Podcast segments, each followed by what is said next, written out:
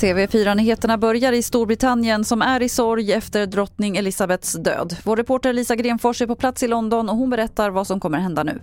Ja, det har ju varit eh, nästan känt i eh, flera år att det finns en plan för hur eh, dagarna fram till begravningen och själva begravningen ska gå till.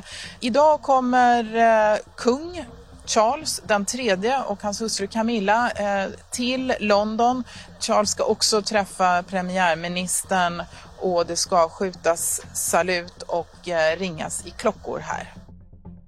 Fyra personer har anhållits misstänkta för mordförsök på en man i 25-årsåldern i Uppsala. Det var igår kväll som mannen blev knivskuren i de centrala delarna av stan. Senare under kvällen greps två pojkar i övre tonåren och två män i 20-årsåldern. Det hettade till under TV4s stora partiledardebatt igår kväll. Ämnena var bland annat vinster i välfärden, miljön och kriminaliteten. MPs Märta Stenevi vägrade skaka SDs Jimmy Åkessons hand. Kan vi sluta att kalla varandra för nazister nu? Kan vi ta i hand på det? Vs Nooshi Dadgostar hetsade upp diskussionerna om vinster i skolan.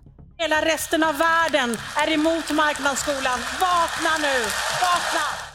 Och KDs Ebba Busch fick avbrytas av programledarna. Ebba, Ebba Busch! Ebba, Ebba, Ebba Busch! Nu räcker det! Mer från partiledardebatten hittas på tv4.se. Jag heter Lotta Wall.